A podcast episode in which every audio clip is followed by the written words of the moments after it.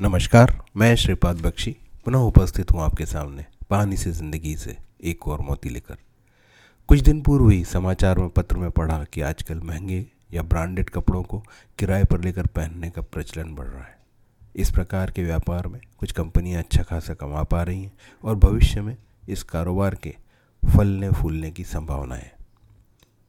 जिन कपड़ों को किराए पर लेने का चलन बढ़ा है, वे कोई साधारण कपड़े नहीं होते ये कपड़े असाधारण कीमत के अति सफल डिज़ाइनरों द्वारा निर्मित तथा बहुत सफल, प्रसिद्ध, अमीर व साधारण लोगों के लिए स्टार बन चुके लोगों द्वारा पहने हुए होते हैं।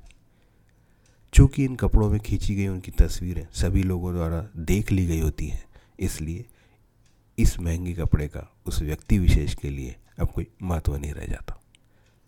बस यहीं किसी प्रतिभावान व्यवसायी को एक व्यापार नज़र आया।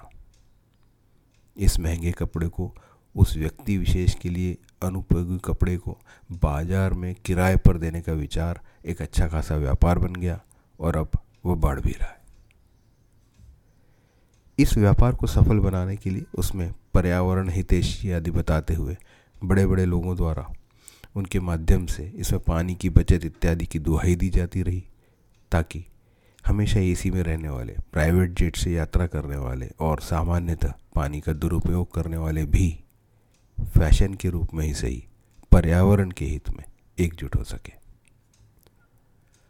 अपने पिता या बड़े भाई की पैंट को ऑल्टर कर पुनः कुछ वर्षों तक पहनने वाला आम आदमी पर्यावरण हितैषी नहीं है, क्योंकि ऐसा हो मजबूरी में करता है, पर्यावरण बचाने के लिए नहीं। खैर, इन बातों को छोड़ भी दिया जाए तो एक बात तो माननी पड़ेगी कि कोई एक विशेष वर्ग है हमारे देश में जो बिज़नेस को फ़ैशन में या फ़ैशन को बिज़नेस में बदलने का क्षमता रखता है। उसे इस, उस मुकाम तक ले जाने का मादा रखता है कि उससे जन सामान्य भी जुड़ सके।